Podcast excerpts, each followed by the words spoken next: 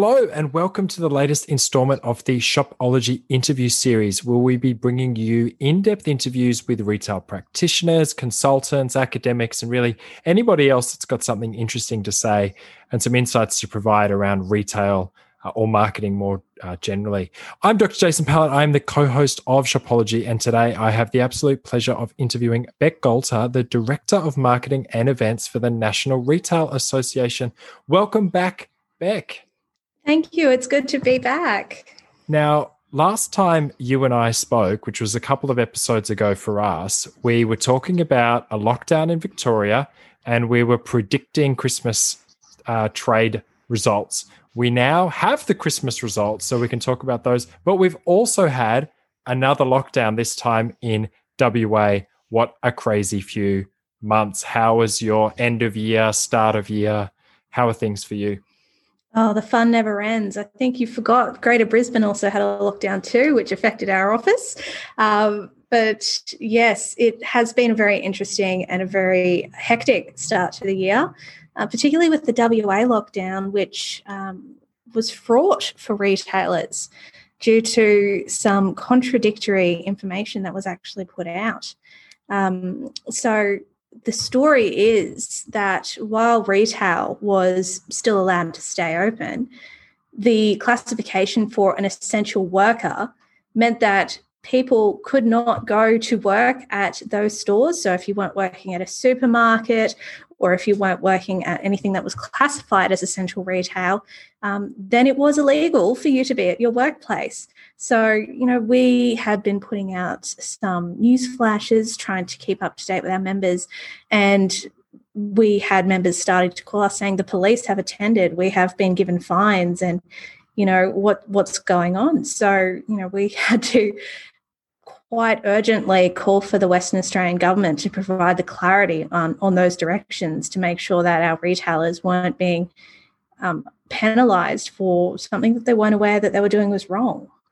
Yeah, it's it's a crazy situation, I, and you mentioned the um, the Brisbane lockdown there, and you're, you're, right. I didn't mention it. I think coming from Victoria, where we had months and months of lockdown, you know, there's a bit yeah, of that. three days. It's yeah, it's a, a bit of that. little... three days, five days. You know, is that mm-hmm. really a lockdown? But as you say, though, the disruption that it causes to businesses, right, and particularly retailers who are being asked to immediately change their processes, you know, open or close or be ready for panic buying, all yeah. of these kind of things, it, it could be a massive impact with only a few days, right? Absolutely. And we're seeing it every single time. The announcement followed 30 minutes later by panic buying, lines out the door, cars out of the car park onto main roads for people trying to stock up for only three days on all of the supplies they needed. Now, granted, in the case of the Brisbane lockdown, it was occurring over a weekend, and we know that most people leave their grocery shopping to the weekend, um, and stores stock up um, on Friday and Saturday for the weekend shoppers. So that's partly why there were all of the items off the shelves. It wasn't necessarily panic buying, but it was just, I need to get my groceries. But you know, we see it again and again lockdown comes, the panic buying happens, lockdown lifts, and then the crowds fall onto retail. And often the stores aren't prepared for this big resurgence. So they don't have as many staff on as they need. And then there's the added pressure of having to enforce social distancing and make sure that people are signing in and wearing masks, which can be difficult at the best of times. You, you made a really interesting point there of, you know, we know what's going to happen now because we've seen a few different lockdowns. Mm. We've seen the immediate effect, we see the effect afterwards. But it seems like, as a somewhat outsider, that the, you know, each different state is giving different advice. And as you said earlier, like it doesn't seem to be overly consistent. You know, what's going on there of, of why we're not, I guess, nationally having a really clear understanding of what's needed and the advice that's given from government? You know, what's going on there? Well, we find in a lot of cases these snap lockdown decisions, you know, they're made very quickly and they are made for the good of the public. Like obviously we're not going to denigrate anyone and say we shouldn't go into lockdown for the sake of retail. It is, you know, the safety of the members of the Australian public is of paramount importance. But there has to be some consultation with industry before you do these things. That way, we can point out if there are inconsistencies or contradictions instead of running on the fly. And perhaps now that we have actually experienced, you know, repeated instances of lockdowns throughout various states, we can look to maybe put a plan in place um, of actions that retail needs to take, and you know, some business interruption planning, I suppose. Um, and that would probably be mostly led by retailers, knowing the procedures they've had to undertake and um, and sort of planning ahead and thinking, okay, what do I do if I've given 24 hours notice? What do I do if I'm given 12? Um, it's not ideal, certainly. No lockdown is ideal, but it's the level of resilience that I think we have to adopt going into this COVID world. So, is that then, I guess, the strategy or what you're looking for moving forward, just being, you know, that uh, consultation, having a bit of a thinking ahead, a bit of a strategy around, all right, well, this is what the impacts are. We can understand those. And this is what it would look like if we need to do it immediately, or what would happen if we had two days' notice, one day notice. Like, is that our best strategy moving forward? You know, I think it might be. It's just, the situations are so volatile and they turn on a, you know, you can, you have to turn on a dime. Um, of course, we have been advocating for and calling on the governments to you know let industry associations know when these things happen or have some planning in place but at the same time you know we've lived in this world for over a year now um, and it's probably best that we start thinking how to be robust and resilient and have these plans in place um, to be able to i mean you can't turn retail off it's not a tap um, but it's about managing and having that plan in place um, so you don't panic and and cause unnecessary stress in the end. Fair enough. So let's talk about some happier news then, perhaps, which yes. is that we now have results for you know the Christmas period and the ex- now what's arguably an extended Christmas period, which you know includes November. Uh, you know, we spoke last time about some big predictions that uh, you know the NRA made around Christmas shopping, particularly online. We now have the results. So, what happened? Oh boy, we were a couple of billion off. It was actually higher than anticipated, which is wonderful news. It's officially the biggest Christmas period on record. And as we've said previously, we define the Christmas period as the second half of November um, all the way to the end of December. So that includes Boxing Day Boxing Day as well. Um, and what we found actually is that sales were stronger in November than they were in December and that's due to the amazing American import that is Black Friday and Cyber Monday. Uh, I believe we spoke a little bit about this last time. Mm. I, found this fascinating, right? Because I'm just, uh, you know, and I haven't quite thought through it uh, enough, or I don't think we know the implications of this necessarily yet. But I think it's it's really a fundamental shift where we're saying, you know, we we were saying December is going to be the biggest period, but now, as you say, according to the ABS with the seasonally adjusted figures, December was down on November, and it was you know one of the biggest ones ever. It's a massive growth over last year. Yet mm-hmm. November was actually a bigger sales month for retail. Do you have any sense or idea of you know is this a good thing? Is it a bad thing? Or is it just if the industry keeps growing, doesn't matter when in the year it is, let's just get those sales in? Look, it's a bit of a complex one. And there's also some question about what role COVID had to play in this whole thing. Um, you know, we have seen that people haven't been able to travel, so the discretionary spending is happening in the stores instead of overseas. Um, it's definitely shown that the Christmas shopping period is extended. It's coming earlier. I think people are very bargain savvy. Um, I know I personally was shopping for Christmas presents during Black Friday, and I think that's what people are thinking about. Um, so I think uptake on those sales events is really phenomenal, and it's great to see that we had such a strong result. And it's incredible how much online spend skyrocketed. So we spent $5.4 billion online over the past uh, November and December, which is about 10% of the total shopping spend and a 59 increase, uh, 59% increase from 2019. Um, you know, that's years ahead of the growth that we've predicted. So you know, it's just absolutely amazing. Yeah, hundred percent. And it's I've heard it described, and, and Lou and I spoke about this uh, last episode of it being, you know, two or three years of expected growth in in two or three months, right? Um, but and what's even interesting, you know, you mentioned that ten percent figure. If you take food out of it, right? You take grocery out, it's more like 16, 17. It's edging up to 20%. It's such a massive chunk, right? And it mm. it says to me that, you know, pure play retail is just going to be such a, a challenging position to be in if you don't have an online, some form of omni-channel offer. You're missing out really on a, on a huge potential share of that pie that is really growing strongly. Is that something that you're finding, you know, your members and the retailers you work with are looking for? Is, is that growth of online and how do we leverage it uh, to their benefits? Yeah, look, the National Retail Association, our position for the past few years has been that it's, you know, retail is turning omni channel. There's never going to be the death of brick and mortar retail. People love the experience of going in and you know selecting makeup shades and feeling clothes and smelling fragrances, um, but the growth of e-commerce cannot be denied. You need to have an integrated omni-channel offering. And as I've said previously, you know, your shopper is no longer just shopping nine to five. They're on their phone at 10 o'clock at night making impulse purchases. So to make the most out of your business, you should be at least trying to get online to take advantage of shoppers, you know, where wherever they're shopping and whenever.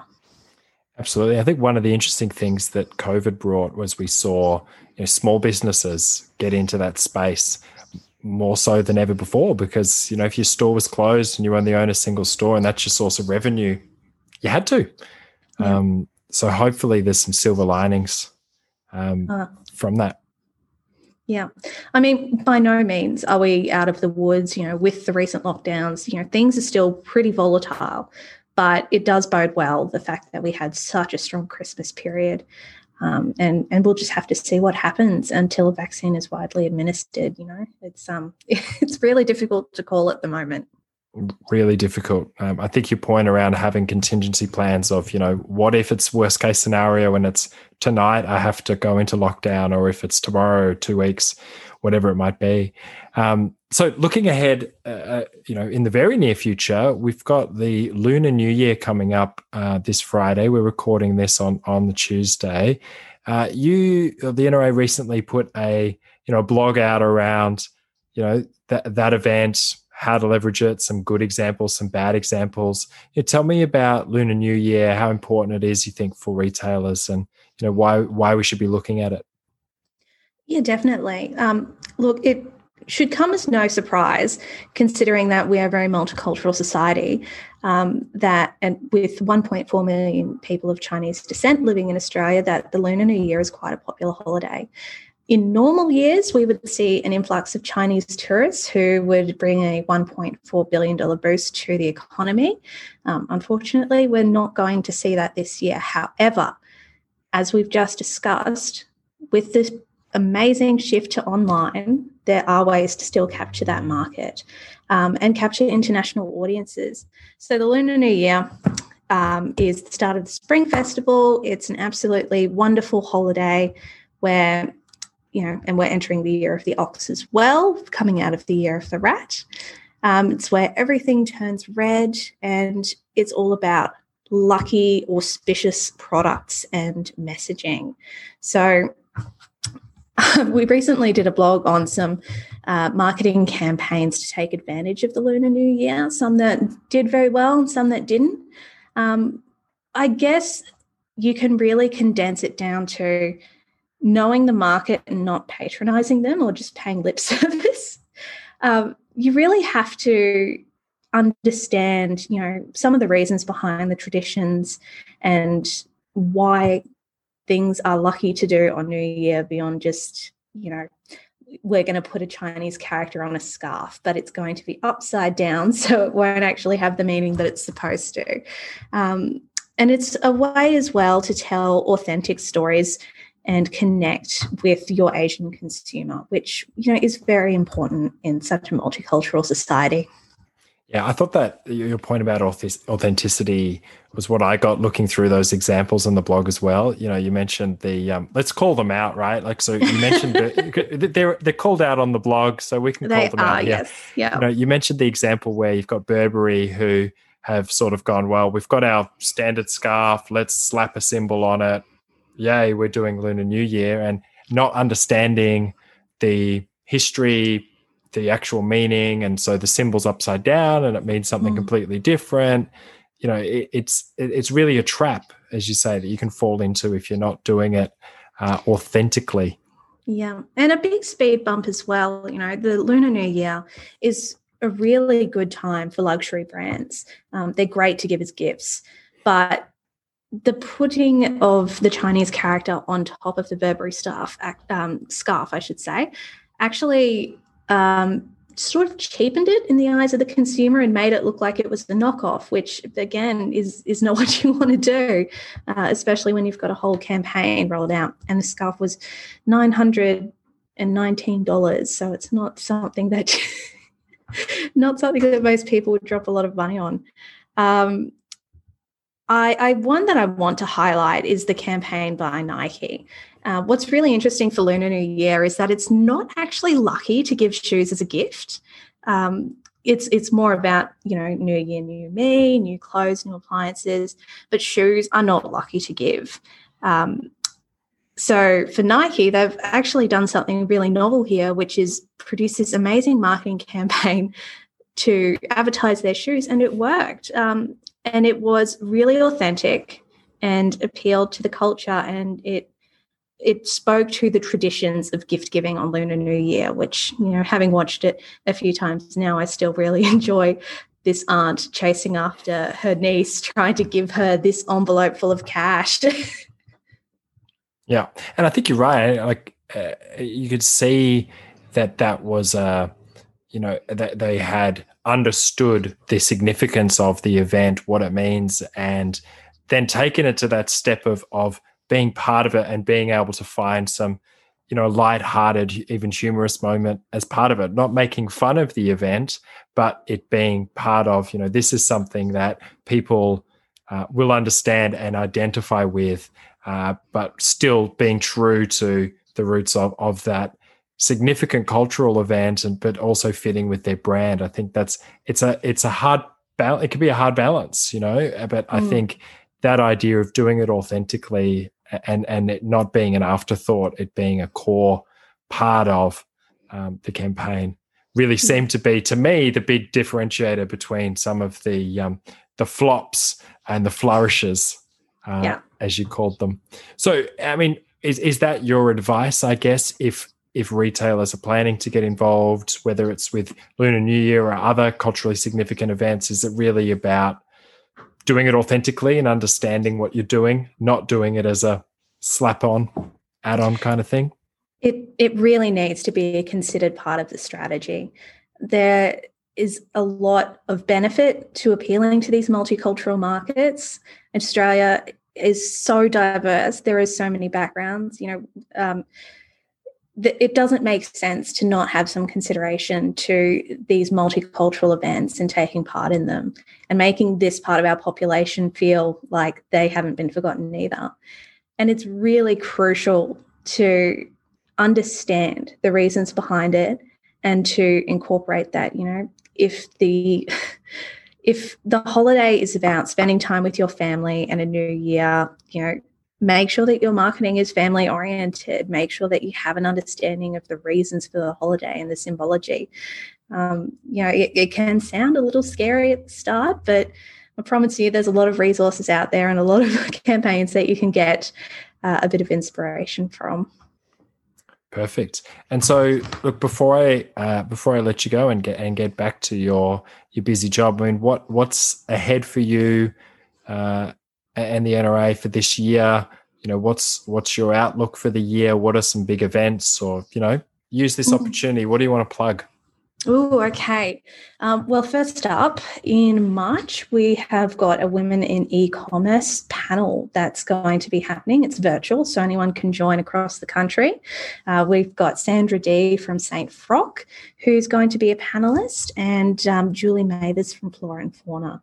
It's going to be a really good one. And um, we couldn't quite get everyone's schedules to align to have it on International Women's Day, but we do have it on the 10th of March, which is two days later. So that's going to be a really good one. Um, I've started work on the 2021 National Retail Awards, which is very exciting news. Um, that one is going to be, fingers crossed, on the Gold Coast this year. So mm. maybe we can all catch up in person and have Actually, a socially was, distance. I was going to ask that. Are you back on the virtual hosting in front of a green screen, or you think you might might be able to be in person? Fingers crossed.